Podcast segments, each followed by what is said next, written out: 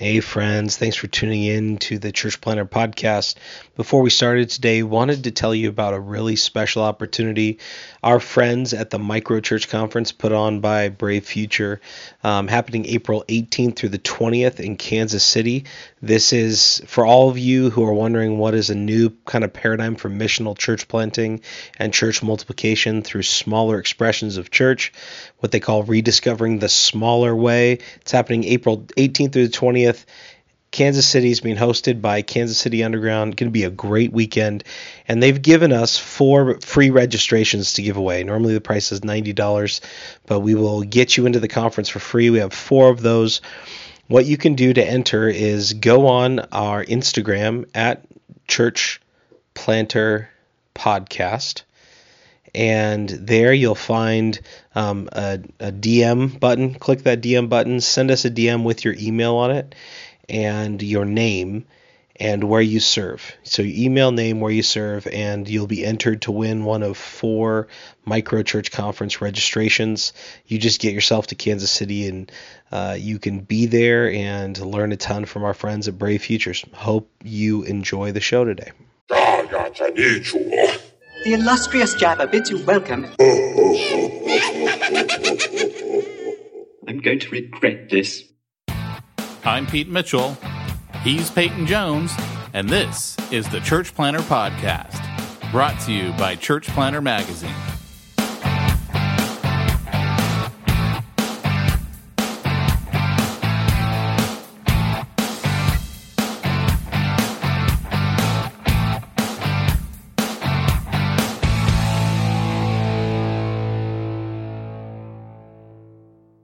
Hey, Church planter, this is Pete Mitchell. And this is Peyton Jones. Coming to you for a uh, acapella version of the Church Planter podcast. Yeah, who do we do first, Pete? Is it Batman? I think it is Batman. All right, okay, you ready? What I, does Batman I say? I don't even remember what it is. Oh, okay, I remember. You're, you're gonna I'll, do it. I'll do it. I'm Batman. Right, you're, you're Robin. Batman. Let's do it. Go for it. All right, all right. Um, Church Planter podcast. It's not the podcast that planners deserve but the podcast they need. I actually think you sounded more like Batman than uh, even you. our sound effect. Thank you, thank you. Like the longer that I went mean, out, I was I like, am Batman. I was like, wow, that's that's actually pretty good. I kind of like that. I'd be happy to do Batman anytime, any show, anytime, anywhere, any place. I showed Sam you the, the stamps that I just bought. I just bought three hundred dollars worth of uh, Batman stamps. So three hundred dollars. I do a lot of mail. I pretty much bought ten percent of the same exact stamp. I bought thirty dollars worth of the Batman stamp. eh, just a few less than me. I thought I was splashing out. I'm like, whoa, fancy dancy, thirty dollars worth of stamps. You go, big spender. I actually have uh, at Christmas. I bought an extra three hundred holiday stamps because oh, wow. I'm planning on doing a special promotion in July, and I'm going to call it "It's Christmas in July," and I'm mailing it all out with Christmas stamps. See, that's proper marketing. You got to think ahead. Yeah, baby. I'm thinking Absolutely. ahead, baby. We're, we're I'm nowhere near July, but I've got my mail piece ready to go. All right, church planter. So start planning your Christmas outreach now. Actually, they should. I mean, they as should. church planters. When's Easter, by the way? When's that coming up? Uh, it's coming up in April. Is it in April? I, yeah, I could. I can't remember when it is. Yeah, it's early this year. I think it's early every year. I'm uh, I'm kind of glad that you're back in the land of the living because you were uh, you were out of pocket for a couple of weeks. Yeah, man. I was I was all over the place, and then I got stuck in an airport for three days with my kids, and it wasn't like where they they they go, oh, you know, you show up at the airport, and they're like, oh, flight's canceled. They check you in, they send you to the gate, delay, delay, delay. Nope, canceled, and then they go, oh, go back down. So everyone shuffles back through, goes back to the ticket counter uh, signs up again for another flight, shuffle back through security, wait, wait, wait, delay, delay, delay. Nope, canceled for three stinking days. Wow. The only reason I got home was because when we got to Atlanta, I turned around to the lady at the at the check-in desk on the flight I was getting off of and said, "Ma'am, is there anything going to California at all? I will make my way to any airport. Just get me out of here." And she goes, "Well, there's one to San Diego tonight." And I go, what? That, like everybody's told me there's not. She's like, no, there is. And there's, um, let me see, 80 seats on the plane. And I was like, whoa. So we took a red eye home. But uh, what was brilliant it? Is my kids. open and they didn't cancel. Yeah, and and my kids slept on the plane, which for my girl who's special needs was pretty cool. Because on the way over, uh, I, I had downloaded onto my iPads Milo and Otis. Now my daughter can't talk; she can make lots of noises. So the whole trip, she's seeing. It's a story about the journey of a of a pug and a kitten, and they, they you know get into all kinds of hijinks. No, but anyways, they um they they uh they make this journey and it's all these animals that they're interacting with and it's kind of like Babe where it's like you know like they're talking and stuff and she's screaming like she's just making glee noises. They've like crammed us to the very back of the plane near the bathrooms, I guess because they figure we're loud and we stink. We're not going to be sleeping, so anyways, but she's screaming like ah anytime something's happening. She's just this ear splitting thing. And uh, no no one no one gave us a hard time, you know, but she was uh, we were feeling bad, like, man, but she's happy. She could either be screaming uh in in pain or discomfort, but no, these are screams of glee airplane, just so you know. You can all rest now. But uh, in the airport, just the funny thing is, when we were stranded for those days, they made the mistake of leaving the piano out in front of this one cafe every day, every single day. And my kids, man, were like, it was like Liberace time. And it was so stinking funny because I think they might have actually made up that flight just to get us the heck out of the airport. I don't know why you just don't fly uh, private like I do. oh yeah, man. You know, I've been, I've been applying to TBN for a position. I think pretty soon I may get my gold plated jet. I, you know, just, uh, just, you know, I've got a couple of buddies who got G4s and, you know, Oh, and just because I'm paranoid, and if you listen to the thing on Jump School, let me just say, I am not prosperity or faith movement. I did call them false teachers. I got on and I'm like, hey, Pete, you know, and when I got stranded and we put that episode on of Jump School, sharing it with everybody, I'm like, you know, I went back and listened to it. And, I, and what I said on it, we didn't get any feedback. I mean, no one gave us any negative. No one said a word, but it's just my paranoia because that stuff does so much damage. But I had mentioned on there that uh, you know the prosperity that that there are places in the scripture where it says God will prosper you, but obviously when you make a rule out of that, um, God did prosper people, and He did make some promises to prosper people. Um, but you know, you make a rule, it's false teaching, and uh, so I'm just saying that to cover my own behind. You know what I'm saying? I do because you were actually really worried about that after, uh, after you, you and I started talking this morning. You're like, Absolutely. Well, because someone could take a soundbite out of that. Hey, there's some ideas, and uh, hey, check out what Peyton Jones said, and uh, it's not said in context. So I'm just saying this, you know. You know, but here's the thing, Peyton. I think if they went and listened to all 126 hours of our podcast, they could easily come up with, I don't know, at least an hour's worth of sound bites for either one of us that make us look foolish, stupid, or um, just crazy. Wait a second. I'm Wait just- a second. I'm just throwing that out Are you- there. Okay, we have 125 hours. I, I think for you to say that they could only find one hour of us saying I said stuff. at least a bare minimum. No, No, that's hour. even that's that's like you can't even pick that up on the microscope of, of what we're talking. No, man, you're like talking like 30 hours, at least a third of what we say, right? I think the funniest line to me was Eric Kirchhoff when uh, he he came up to me at church a couple of weeks ago and he goes, "Yeah, I just decided I'd listen to your podcast." And I think it was the one on like the business side of church. The, I think it was the one where Mike Niels said, uh, "I I could tell by the title that the smack talk was going to be epic because of what we were talking about as the substance part of the episode." And so Yeah. Eric Kirk, I think that was the one where he was like, I just decided to listen to it. And all it was was the smack talk for like a half hour. I could have walked away and come back a half hour later to finally get something. I thought I was going to be fed. I'm like, yeah, you don't listen to the podcast very often, do you? Yeah, it was funny because he did tell me he called me up and he's like, "Man, I laughed my butt off on that thing," and uh, So yeah, so hey, so our our topic first off before okay, I do have smack talk. We we we thought that we didn't have smack talk. I do.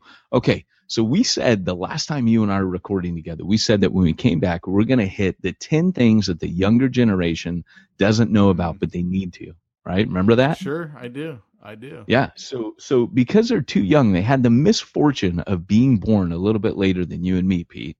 There are certain things that they do not know about. Certain TV shows, certain just certain things they got to know.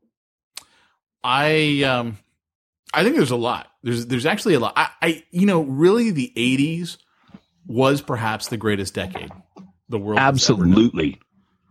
Uh, the 90s nothing like it the 2000s nothing now that we're in the 10s which is just a horrible way to denote your decade oh i was born This, in the this is the, thing though, right?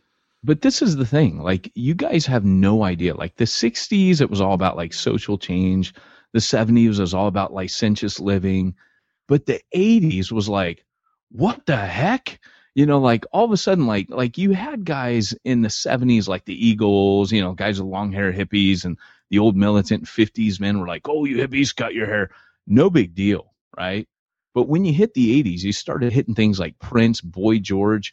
Pop culture went nuts, and it was so stinking fun. Because like today, if you do any of that crap, like you know, any anyone can do anything nowadays, and it doesn't make a splash, right?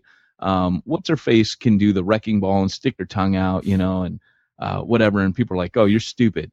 Back then, it was like, it was such a countercultural shift that people, you know, record companies, uh, people were just being nuts, man. Um, the 80s is when the Monty Python movies started to be made. Um, eh, actually late 70s, but it was, it was, it was the spirit of the 80s, but it was all going nuts, man. It was awesome. it was. And i miss the 80s so what are what are your 10 things? Well, I think we need to do them in alternating order. okay. And uh and and so uh you know uh, most of mine have to do with kung fu. All right i'll start it. My uh my number 10 is knight rider oh yeah Woo! I mean, people don't understand that David Hasselhoff existed before Baywatch, which I'm not even sure they know what Baywatch is because that would have been like early 90s. yeah dude knight rider was such an awesome thing his car was alive and it it had the flashing red light like the cylons remember the like the old Yep. cylons when they had that Yep. That's trippy. Yeah, and um it remember it had that special coated shell so it was bulletproof, it was dent resistant, it could go through walls. Uh he had turbo boost. Remember his gas pedal with the lights on the gas pedal? So he would put his foot down and all of a sudden the lights would shoot up. You know, KITT Knight Rider it was the name of the car. It could talk. yeah yeah Um, k-i-t-t KITT, which stood for Knight Industries 2000. yeah and yeah. uh, Michael Knight. I actually uh, plan on starting a nonprofit that I'm going to call Flag, the Foundation for Law and Government. So if your church ever gets a donation from Flag, the Foundation for Law and Government, know that's my hidden nonprofit foundation. Yeah, yeah, Just throw it I like it. I like it. And and here's the awesome thing is like he would talk into his watch and he'd be like, "KITT, I'm in danger." That's and the- why the the, car- smartwatches have gotten me so Yeah. excited and yet let down at the same time because I can't talk to my car. Exactly. And and the car would talk back. He'd like, Michael, there are two perpetrators on the roof right next to you. And like KITT could like sense infrared, so like people be run there are two armed men to your left. And he'd like run around the building. It was so freaking cool. And then they had like you remember the special? Because I was in sixth grade when that thing happened. And he went off against the diesel, the robotic diesel truck. Oh yeah, which they coated with the same shell that made it bulletproof and impenetrable. And so Knight Yeah. Rider hit him, and Knight Rider got trashed. I mean, Yep. Totally trashed. And they're out there in the desert. And he like pulls out a manual. Okay, kid, I'm gonna fix you, like with the manual. and every mechanic that worked on it until like the very last season was uh, the hot chick. That was the hot chick on the show. It was always like, you know, April, April's gonna fix Knight Rider, and you know, I that's just- forgot about that. and the truck, remember, that's where he would drive. He would have to like drive into the back of the truck, which all of a sudden, as soon as the car got in the truck, it was like the world's biggest truck, like they could walk everywhere in this thing, but it's supposedly in the back of a truck. Okay, okay. So now that we're now that we're on the shows, I know what my next one's going to be. Okay, what's yours? Greatest American Hero. Oh, love that show. Look Yeah, at baby. what's happened to me. I can't believe it myself. Suddenly I'm up on top of the world. Could have been somebody else. Those are the 80s. Believe it or not, I'm. I remember. I remember when that song came out. Like they did. Remember that show, Solid Gold? Not to go from one great show to another, but I remember the guy who sang that performed that on Solid Gold, and I was like, I went to head and or I went to school. My head was still ringing the next morning. Like, whoa, whoa, you know. Just saw that perform live, you know. And uh, anyways, but Greatest American Hero was a, a story about a school teacher. Ralph Hinkley Who- was his name. Yeah, dude, your memory's like amazing I- for for a was kid a that great show. that- for a kid that was not allowed to watch TV as a son of a Baptist minister. Your uh, memory is impeccable. Bill Were sneaking these shows? Bill was the FBI agent. Yes, and he uh, he he he was with Bill doing something. I can't remember what it was, and uh, the briefcase was uh, given to them by an alien ship, and it had this uh, this superhero costume in it, and they lost the instructions. Yes, that was the premise of the show. We're going to give you a superhero outfit that lets you fly, run fast, go invisible, pretty much do anything a superhero can do, and they lose the instruction manual. So the whole time, the whole show, he's trying to fly and crashing into everything. He's trying to use his superpowers and like blowing the wrong stuff up. He's basically an accidental superhero. And it was such a hot show for its time. He's bulletproof. And it only worked when he wore it. So no one else could wear the suit because they did try on a couple of episodes. You know, people would It was the guy suit. who opened it. Yeah, it was the guy who opened the briefcase, and he opened it, I think, even accidentally. The Bill was the FBI agent was the guy who was supposed to open it, and he opens it on accident because they get in a gunfight over it. Remember? No, like see, guys- I don't remember the very first episode. Yeah, so he gets like into a gunfight over it, and um, like because he's an FBI agent, the reason he knows about it is it's supposed to be, if I'm remembering, and this is my memory, is um, it's kind of like Back to the Future, the wrong people wanted it type of deal, and so um, there's this kerfuffle, and Bill gets knocked unconscious, and the other guy opens it, not realizing, and then it bonds to him. It's awesome. I did not know that's how he got stuck with it. Yeah, I could be totally wrong. Ralph That's how I remember it. But when you watch stuff as a kid, you kind of make stuff up if you don't. Well, uh, that's true. you know. Yeah, he You're was like- a, I uh, was he like a seven special years ed old. Teacher, remember? Because he had his his uh, class. Wasn't he? Maybe he was a substitute. No, I think I don't think he was a substitute. He was, but he was a special ed. It was like the severe behavioral uh, problem kids. Yeah, That's right. school. And he wore a tweed jacket, Yes. tweed jacket with leather elbows. Yeah. And it ended up being like like it was the class every kid wanted to be in because it had all the cool Man. kids. And he was the geekiest dude. He had like he was a, a blonde guy With with, a like uh, almost like an afro perm. He had yeah, a fro. awesome. Yeah. There's there's there's no other way to put it. He had a fro. He was a white man fro. Yeah, it was awesome. And he was like the least likeliest hero. It'd be like Spider Man if you didn't know what. In the, it's like Spider Man when he first learned his powers, right? But he had the no whole- mask, so he always had to hide himself because he didn't want anyone to know that he was the superhero. And his costume look. Remember when Bugs Bunny became a superhero? He'd eat those like super carrots. He had them in the cigarette case, and then uh, he became Super Rabbit. You remember that? I do. Yeah, and uh, Fricker Fracker Firecracker Shish Boom Bob Bugs Bunny Bugs Bunny Rah Rah Rah. Remember that one? I don't remember that. No. Yeah. So the the horse and the and the cowboy, they becomes he knocks them out, and they they get up and they're cheerleaders, and that's their. Anyways, so uh, the costume looks remarkably, um, even down to the carrot on the chest. The emblem actually looks a lot like Super Rabbit. I kid you not. I would love to see the Greatest American Hero show up on Netflix. I have never looked for it there, but I gotta. Look I bet it's it. there. I bet it's there, man. I don't know because some of those old great shows haven't made it to Netflix. Yeah. So So okay, so what's your next? Uh, let's just do a couple of them, then we'll we'll save Yeah, some more. For Obviously, we say one, and like both of us go off on it. it would be an hour long smack talk instead of you know, the 20 to 30 minute smack talk we're supposed to be limited to. Um, I don't know. For another one, I'd probably have to look at movies. So we kind of touched on this last time, but Top Gun. I mean, Top Gun is a movie that it's so old now. I mean, what is it like 40 years, 30 years? Excuse me. Uh, 80, I want to say 85 or 86. Yeah, it was 86. So it's almost 30 years old. And I mean, I mean, the Jim Baleams of the world, Jimbo, he, he doesn't know what it is.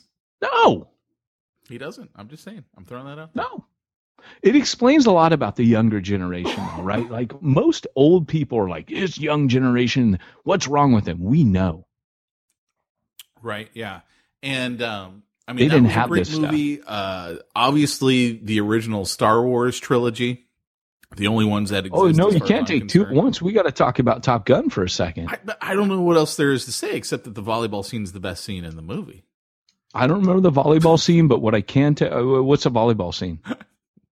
Never mind. So so here's here's you got what, guys right now who have seen the movie who are like, I knew there was something wrong with Pete. I knew there was something. Yeah, there's wrong something wrong with you. So so here's the deal. I I, I saw that with my grandpa and uh, my grandpa was a really cool dude, um, ex uh, officer in the Army combat, 101st Airborne, as a matter of fact, in World War II, and a really good guy, best man I ever knew. And um, he had become a Christian late in life. He had gone to this uh, Methodist thing called uh, Walk for and I wasn't saved yet. And I would, I think I was like 12 or 13, and uh, I was visiting him. My mom would go off to Europe in the summer, and um, she'd ship me out there, you know, cheap childcare, and I'd go stay with him. And I'm like, hey, can we go see Top Gun? And I was surprised because it was a military movie that he said yes, because he was career, you know, he was full colonel and big long story, but um, he took me to see that, and the whole movie, you know, to- total total fine, everything. And then the the scene came where the guy and the girl were in the bathroom. I, I just remember my grandpa just sitting there going. the whole time and i'm like dang like i you know i wasn't saved but i i didn't even look at it because i'm like oh man you know my grandpa's really bummed out right now like and and my grandpa just to let you know um my grandpa took me to star wars. I saw star wars five times in the theater when i was a kid right? Like probably most kids. And i was in 77 i was four years old and uh, that movie came out, and um, my uh, grandpa took me and my brother to see it, and then the very first scene where Darth Vader picks the guy up and cracks his neck, oh, right. and he goes, "Where's the rebel base?" And he goes, "I don't know," and then he goes, "Crack," um, and then throws him aside. Uh, my grandpa picked me and my brother up by the hands and goes, "Right, we're leaving," and out he went. And uh, and and part of that was our age. Part of it was he was a combat veteran. So I wasn't cool for him to, you know, for him that's not just entertainment. So um, we uh, we I, I, still remember him dragging me out me looking behind, like trying to see as much as I could from the row of our seat to when he dragged us out through those doors, nice. and still looking as the door swinging closed, like you know, uh, you know, a four year old. That was amazing. But uh, so, what but, was so your, anyways, your last one that we're gonna hit on? Kung Fu, the show. Oh, okay. Oh, dude. Do, do, do. Wasn't that David Carradine or whatever his last yes, name was? It, yes, it was. Do, do, do, do, do, do. And, and, and what was great about that show was he would have these flashbacks. It was way ahead of its time. So, you know, get lost all these shows, you know, uh, uh, Walking Dead, you know, um, uh, what was the other one? Lost with all the flashbacks and um, what's the other one? Uh, Breaking Bad did that. But this show had flashbacks. In fact, it may have been the first show to ever do flashbacks. You know, he'd have a flashback every episode. He he was this uh, he was looking for his dad. He was in the American West, and he was a Chinese Shaolin monk. And uh, man, like, where why don't they make shows like this anymore? Right? Like what an awesome premise. So all throughout it, he's wearing like these battered old like farmer clothes, walking around. He's got this satchel over his bag and a walking stick, and and all these cowboys are like, "Hey, Chinaman," you know, and they're making all these racial slurs and you know pushing him around. And and and as soon as he said these words, you knew it was all about to get real. He'd go, I do not wish to fight you. you know, as soon as he said that, man, it was like you knew it was like it was like Lou Ferrigno was about to turn into the Incredible Hulk, right? Because um, then he'd open up a can on him, and boom, you'd later show an aerial shot of everybody else laying on the ground. But um, his flashbacks would go back to the Shaolin Temple, where he would he would remember some lesson he learned from the kung fu master that would perfectly fit the scenario and tell him what to do. That was just such a hot show. That was that was good because I remember watching it. Yeah, I watched those shows on Saturday. That was my day to be able to watch shows like that. It was always on Saturday. Yeah. And so young people don't know about this, and it's they it, also it don't know about me. the Black Stallion. That was a great movie. I loved that Oh. movie as a kid. Can I tell you something? Can I confess? What I've never seen that, and I always wanted to. you know? Um, that's one of the ones I really think you should watch. Now, I, I don't know by today's standards if you'll have the patience to watch it. I will. No I one's will got a lightsaber. No one's shooting, but the premise is the Yeah. boy is on a ship. I could tell you the whole story. the ship sinks, and he finds himself on an island with the horse, the black stallion, Yeah. which was also on the Yeah. boat. Yeah. and um, it ends up, you know, they they befriend each other finally, the boy and the horse, and the horse saves him from like a rattlesnake, and you Yep. know that's when Cobra. Actually, a Cobra. Yeah. Oh, was it a cobra? Okay. Yeah, it could have been. Yeah, that makes more sense actually. You know why I know? Because Yeah, the every book. day that my mom went shopping, this is this is how bad I want it. There were two movies I never saw, and I just saw the other one this year. Um, and they Pacific had the Rim? pi- remember remember the picture books in Gemco. Oh, remember yeah. Gemco? Oh, yeah. First off, remember Gemco, Sure. which is the precursor to Target. So we would go through Gemco, and I always tell my mom, "Hey, I'm going to go in the book section and toy section." So I go look at Star Wars figs, then I go through and, and, and go to the books book section, and they had the Black Stallion picture book and uh, Dragon Slayer Mm. picture book. And both of those movies I want to see so bad, but for whatever reason we get to them. And in those days, this is pre VHS.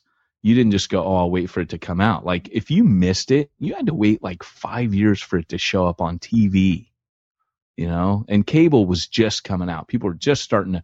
HBO was like a new thing, and my mom's like, "No, that's the devil." So we didn't have that. So, um, so that was it, man. So I never saw those. And this year I watched Dragon Slayer by myself, and uh, but By I could tell you both stories Wow.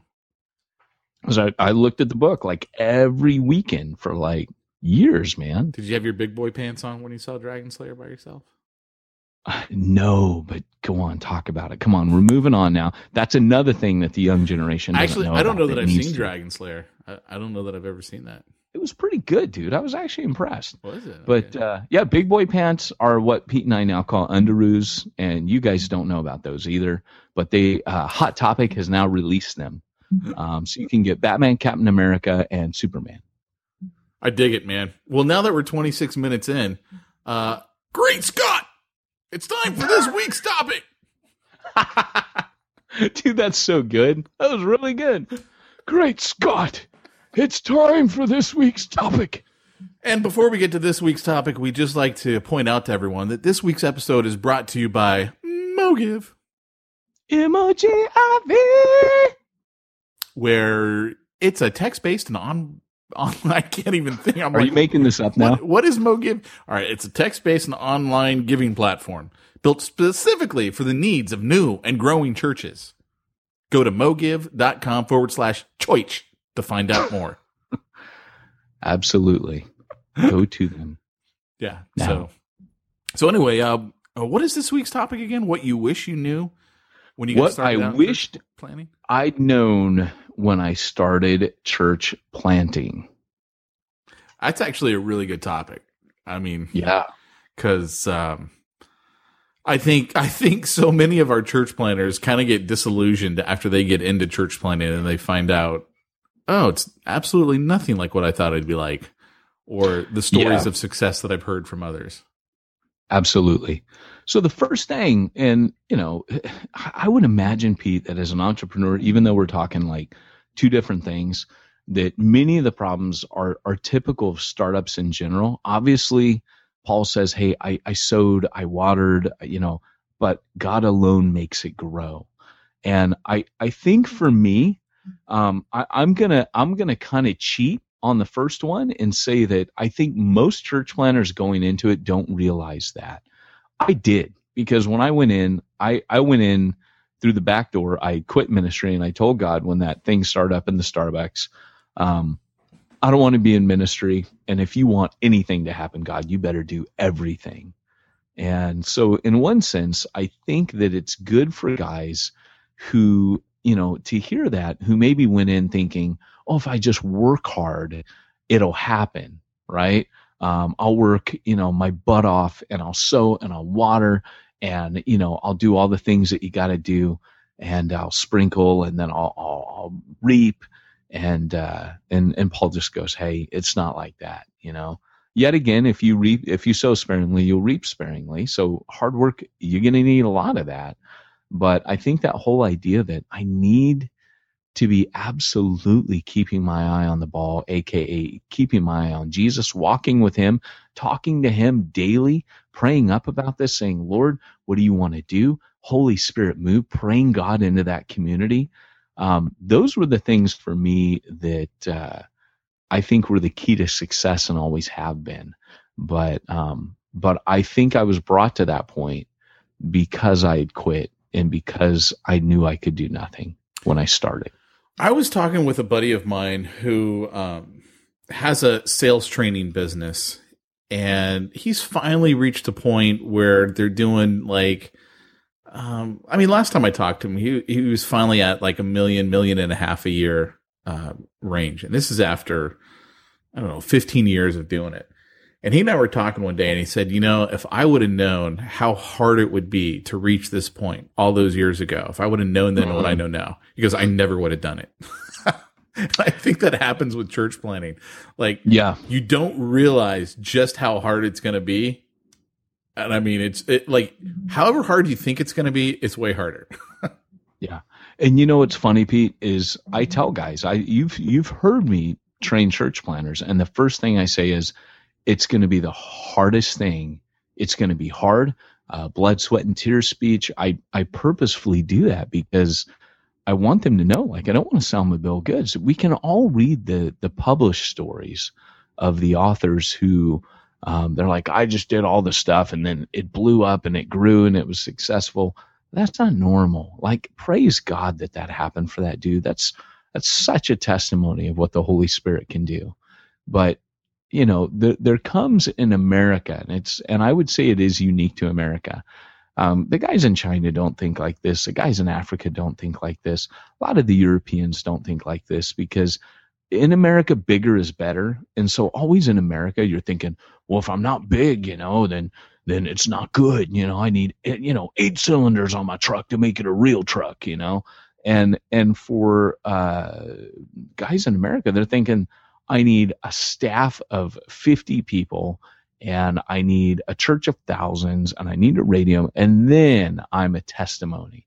Well, look, if you plan a church and you've got like 80 people, even even 150 people, you are a testimony. You have already bucked the odds. If you last beyond one or two years, you have already broken the trend of church planting. And what I tell guys is exactly what your friend said. This would be my second thing that the number one top uh, qu- quality that you need, other than the stuff Paul lists off for leadership in First, Second Timothy, is perseverance. Hmm. And I would imagine it's like that with, um, like you're saying, with your buddy, not only how hard it is, but sometimes you just got to stick stuff out. Well, you know, it's interesting. I was, I was, uh, doing a webinar. I think it was last week. I was doing a webinar for uh, a bunch of real estate people. And one of the things we were talking about, obviously, we are talking about marketing, was uh, consistency.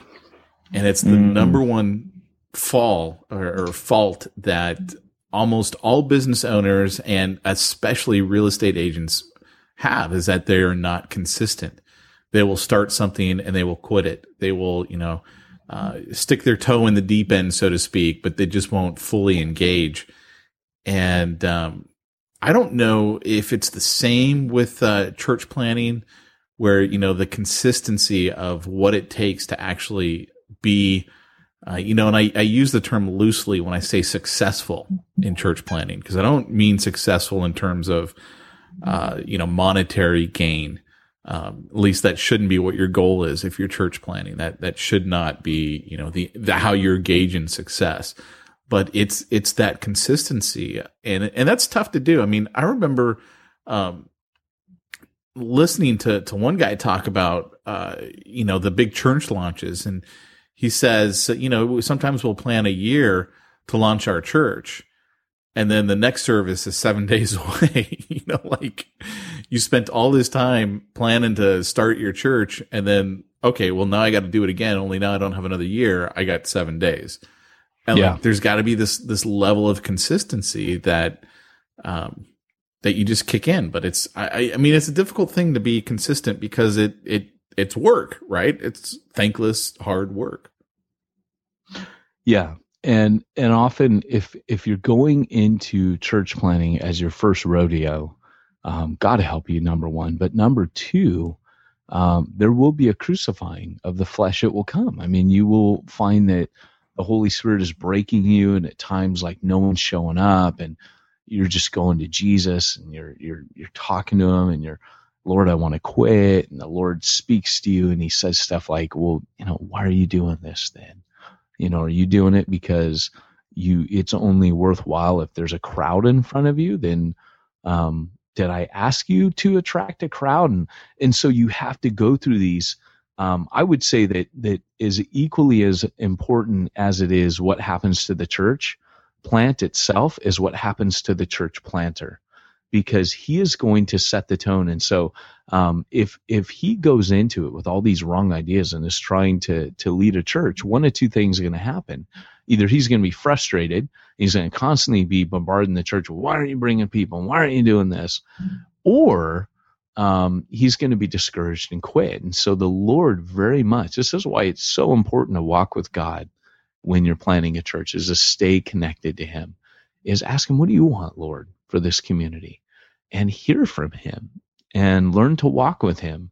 And sorry, I'm getting, uh, starting to get sick here. So I'm, I'm hearing my post nasal drip come in here, but, um, but all that stuff's important. The most important thing, and this goes on to my third thing, is walking with Jesus and just keeping your church plant about Him, not anything else. Go to the seminar, sure.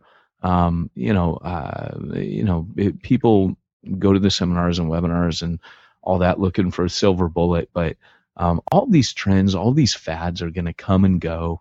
Right now, um, you know, the the the buzzword um, is multiplication. And so a bunch of guys that haven't multiplied are talking about multiplication and it's the buzzword and whatever and you know, cool, but you can do that and you can actually focus on multiplication and not focus on Jesus and it's just going to go nowhere. And so all these fads come and go. If if if anything, just keep giving people Jesus and and that's the only thing that's never going to change in whatever you do. Mm. Yeah, I'm with you. I'm with you on that. So um, the other thing is, and and like I said, like I kind of, I I, I kind of. Uh, these are things I came to because I quit and I was done with ministry. Sometimes when you're not in ministry, you have a a very unique perspective. This is why I tell guys every once in a while if you're planning and you're serial planting to get out every once in a while, you know, like if you're going to take a break in between church plants so you can learn what it is to be a normal human being again. You're not in front of people all the time. You just Joe Blow from Idaho and you just you just be a dude. And one one of the things that um, was really helpful for me starting out that I, I didn't know when I started ministry, but it, it, most church planners don't know when they start, is that you don't have to know everything, right? Um, so when you start your your, your church, um, you know people are coming to you asking you all these things, and what about this, and what are you, and you're kind of a one man band in the beginning, But the reality is the way that God set up leadership is that there's apostles, prophets, evangelists, shepherds, and teachers. And you just don't have to know everything that there is. You don't have to be the oracle. And so I learned to say in my first church plant, I don't know. I don't know what the Holy Spirit's doing. Oh, you know, I never really thought about that. And just to be human uh, from day one with your people. Don't try to be the the great, you know, mighty church planting leader, the the fount of all wisdom and knowledge. Um, if if you're a wise man, it will show. If you're a knowledgeable person, it will show. But just more than anything, show them what a real dude you are. And if if I go back to uh, Jesus, that's how he was, right? He was God himself, but he did not consider equality with God something to be grasped, but uh, took on the form of a servant. Jesus the whole point of Philippians 2 is that he lowered it. He became very human and he became just a dude that was kind of like, wow, how can that dude be God? But I would say in your church plant, just be a human being. You know, don't think you got to know everything. Don't think because you're in a position of spiritual leadership that you have to have all the understanding. Hmm. Yeah. Yeah, I like it. Because I'd imagine, like, probably in the business world, right, Pete? Like, you, there's the guru thing, right? Like, right now we're talking about consulting and coaching. You got to be the guru, right? You you got to know everything. But in spiritual leadership, because you've got someone over you, right? The head of the CEO of the organization is not you. It's not a human being, right? You have the luxury of being able to say, I don't know, ask the boss about that. Yeah. Yeah, very much so. Yeah. Yeah, So- all, all your your talk this morning is actually it, it's just kind of reminded me of um of a really interesting way that this kind of triggered off a few different ideas in my head. But one of the conversations I continually have with business owners is um, branding versus what's called direct response and marketing. And branding is kind of like most of the ads that people see, you know, they look really nice and they're really beautiful and great TV commercials. Um, especially with, with real estate agents, they're so obsessed with like, you know, they want to have these really nice postcards that they put out and brochures and, and stuff like that. And, um, they don't work. I mean, frankly, bottom line is they don't work. They're not going to get you more clients. Um, but they're dead sure that that's what works. Like they just know to, to their core, oh, this is what works. And it's the only thing I've ever seen work, you know, and I hear stuff like that. And I'm like, well, look, why don't we put a thousand of yours versus a thousand of mine? And we'll just let the numbers decide. We're going to use two different phone numbers and we're going to see who gets the most calls. I mean, let's, let's just let the numbers decide. And everyone's always afraid to do that because when I'm proven right, which I am, frankly, in marketing, um, they feel like an idiot because they, you know, they're going down with the ship, so to speak. But um, so I'm putting on this. I've got a point, and I'm going to bring this back around. So just hold your horses here. So I'm putting on. Hey, this, I'm the worst offender in that department, so I totally trust you. well now, but so I'm putting on this event um, in April with uh, this real estate gal for a bunch of real estate agents, and she emails me and she says, you know, the problem is, is uh, what they want, what the real estate agents want is they want, you know, the really beautiful brochures and this, that, and the next, and this, that's what we need to give them. And I just simply wrote back to her. I go, well, look, we're the experts. It's our responsibility to tell them what they need to do. And if they don't want to do that, that's on them. But I'm not going to give them crap, literally crap that I know will not work just because it's what they want. But it's so much easier to sell to someone's ego. And that's what branding is, is we sell to their ego. And we talked about this when it comes to like the church logo and stuff and how important that is to most pastors. And they're like, oh yeah, you know, we got to have this great church name and this great logo and it's, it looks really beautiful and that's what's going to bring people in. Look, if you want to believe that, that's great, but that's so much easier to sell you a logo than to actually sell you on what you need, which is how you're going to reach people, how you're going to bring so true.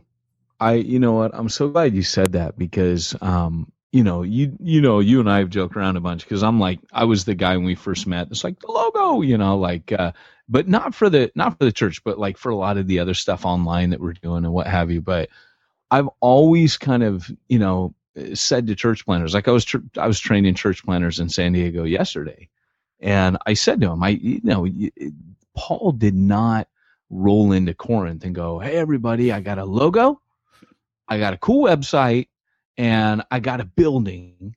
And if I just have those things, everybody, it's it's going to happen. And that's how we're seeing church planting marketed today.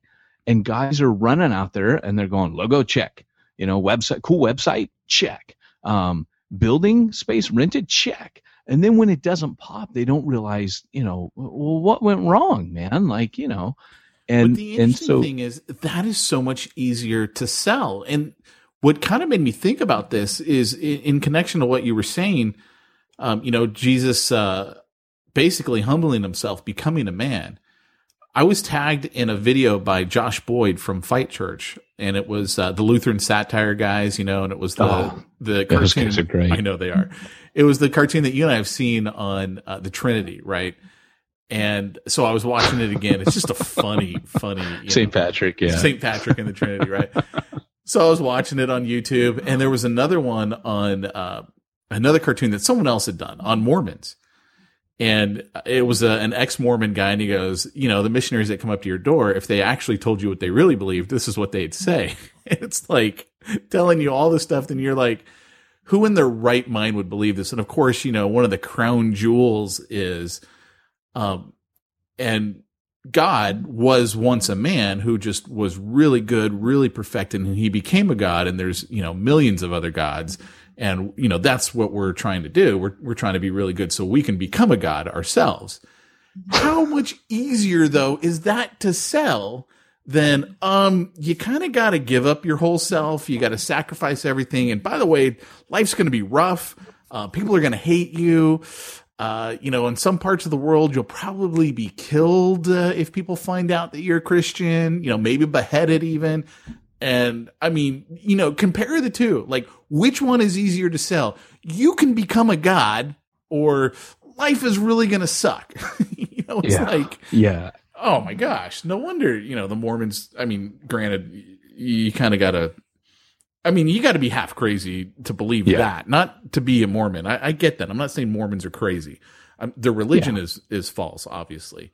Um, Well, and absolutely, you know, that's I, why they don't I spring had- that on you at the very beginning, right? You know, and oh, by the way, uh, we're going to baptize the dead, and you know, we're going to teach them the special handshake, and you know, I, I mean, they don't tell you that at the beginning, right? That it takes you a little while to get in there. The, the the name of the game for the future of really reaching people. I mean, you can you can see where the uh, like you said, the stuff that sells. You and I talk about this all the time because you're a marketer and um, you're good at what you do, and and I'm a trainer and I'm good at what I do, and I'm not trying to be arrogant, but I I, I think I'm good or I wouldn't do it. I wouldn't waste other guys' time. That that would actually be arrogance to uh, say I suck at this and I'm going to train guys and cripple them. But the reality is, I, I think God's called me to do this and He's gifted me at it. But we always talk about the fact that we can't uh, actually train guys with the wrong stuff. We know we'd pull so many Yeah. more Yeah. people with the wrong message. And and and here's the deal: is we know it sells. Like right now, Easter, it's off the chain, right? And um, and every once in a while, I'll say to you, I don't know, Pete, because there is a place for attractional um, particularly Easter and, and Christmas, these are the times of year where you really want to market, you know, uh, Easter and Christmas, that crowd, because this is the time where people are attracted to church. So enter the conversation they're having, great. But this is where uh, the, the problem is because that's where, you know, uh, during this time of year, people come. My point is that there are certain camps where this is all they talk about. And so once guys go, oh, well, I'm going to let the marketing do all the outreach. I never, that's where we're at right now with the church is marketing is kind of, that's the one stop shop for everybody. And so, um, it, it oughtn't be that way. You need, because that is a, a, for at least for the American church, that is a block of ice that's melting. And it, particularly as we move more and more towards America, I mean, uh, towards Europe, that's the kind of thing that um, it, it just if that's what you're looking at, this is what constantly I'm hearing people say. Like when I went back in Virginia, I spoke at that conference. Guys would come up to me afterwards, and and I think it's becoming a buzzword that they're starting to say. So you're guerrilla church planting. That's what you really are. You're training guys how to guerrilla church plant. And I heard it yesterday again. And so I think there's there's people are beginning to understand that wait a second, there's a first century way to reach people, and it's it's guerrilla. You know, kind of like they talk about guerrilla marketing. There's guerrilla church planting.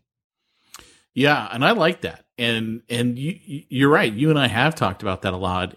And that's one of the reasons that we don't actually talk a lot about marketing on this podcast even. I mean, we've talked about it, but certainly in 126 episodes, it it has not been like a focal point at all.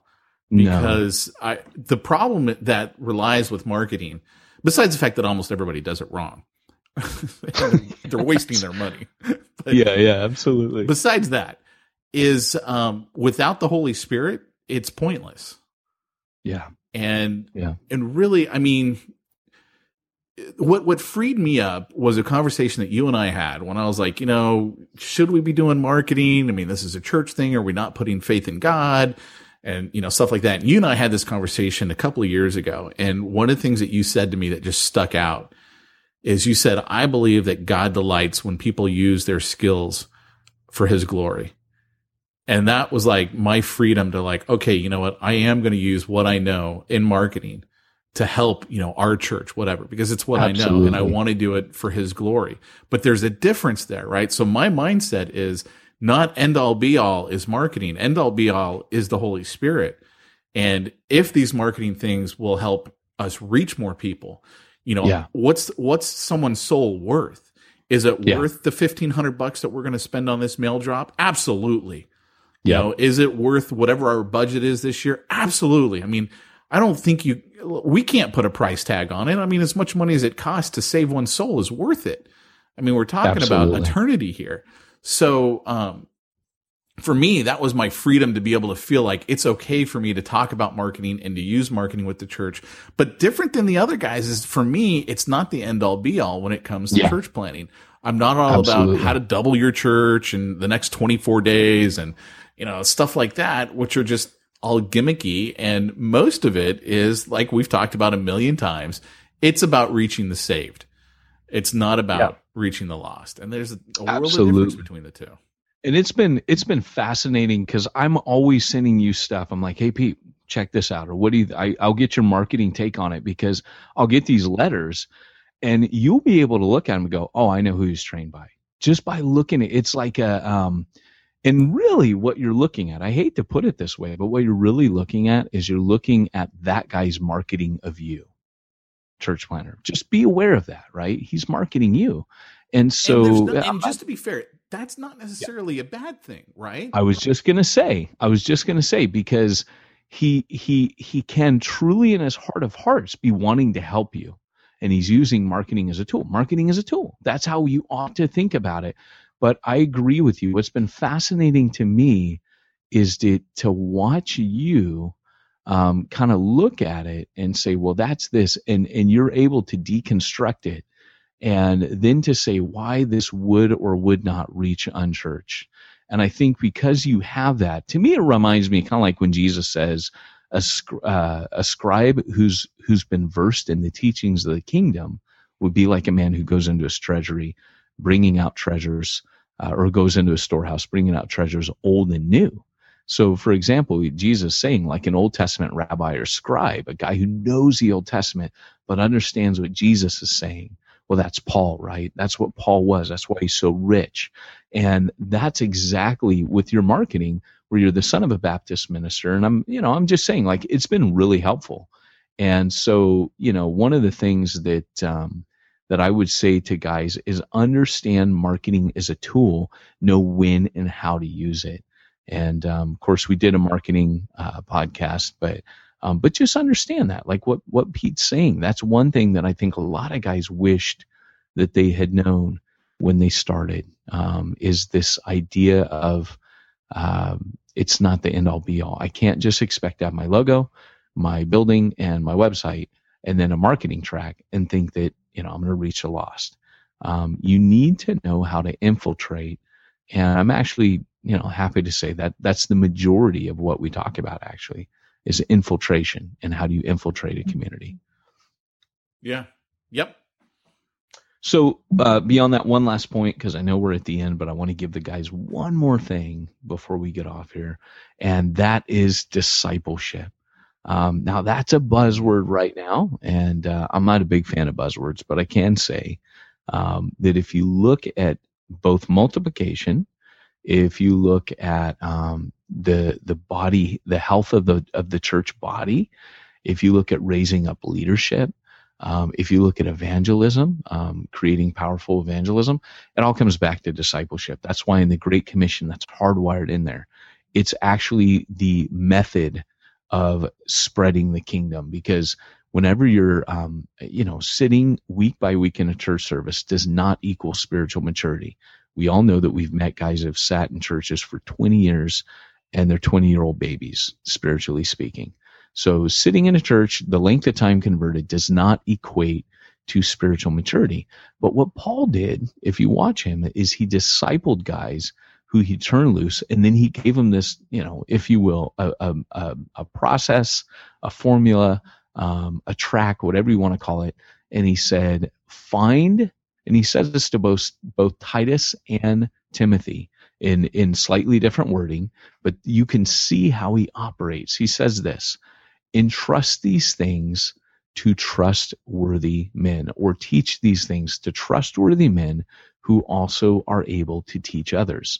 So when I was at my seminar, uh, one of the workshops I taught this weekend was um, I drew a circle and I put Paul in the middle, and then I drew some of the other guys like Paul, uh, Timothy, Titus, Silas, some of those other guys, and then drew an arrow out um, which had trustworthy people. And so trustworthy people, you will find those. They're not necessarily leaders, but they're people that are solid. I can just think of so many of them in Refuge Long Beach, other churches I've been a part of, that you you just start focusing on them. And so for the three and a half years that Jesus was on planet Earth, he spent the majority of his time investing in leaders, investing in discipling people, reproducing himself.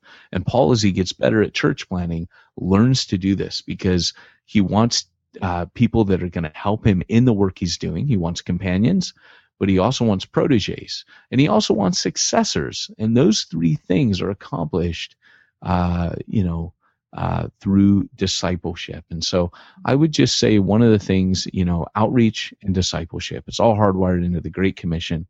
Um, those are the two main things that you ought to be doing besides prayer, right?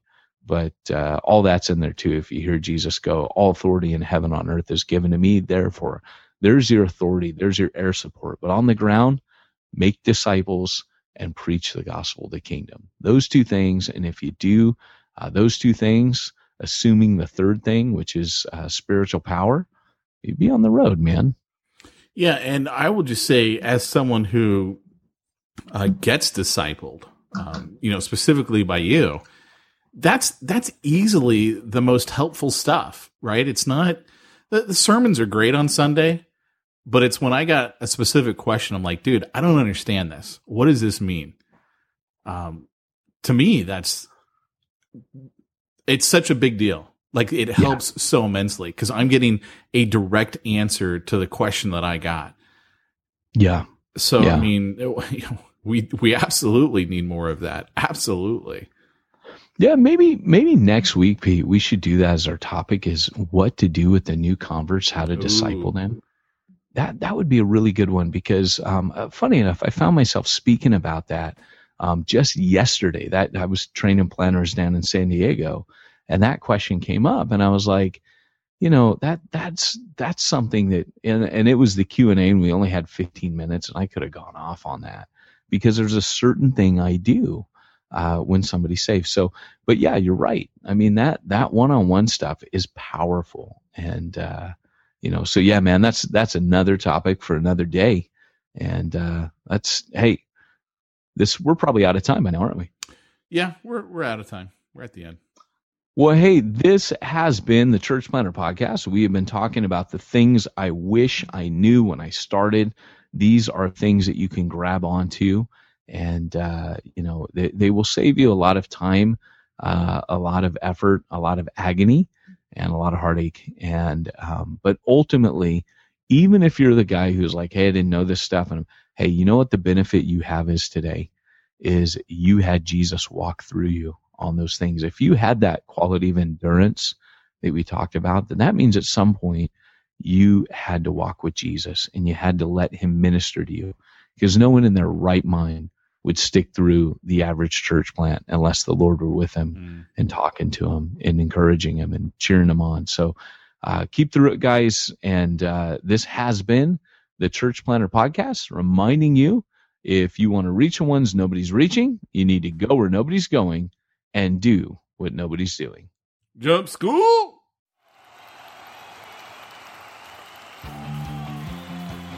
Thanks for joining us for another weekly episode of the Church Planter Podcast with Pete Mitchell and Peyton Jones. We'd love to hear your comments on this episode of the Church Planter Podcast. Visit us online and let us know what you thought at churchplanterpodcast.com. If you subscribe to us via iTunes and have enjoyed the podcast, leave us a positive review. The more positive reviews we receive in iTunes, the more iTunes will promote us to other church planters who would benefit from this show. This podcast is brought to you by the Church Planter Magazine, which is available in the iTunes newsstand or online via churchplantermagazine.com.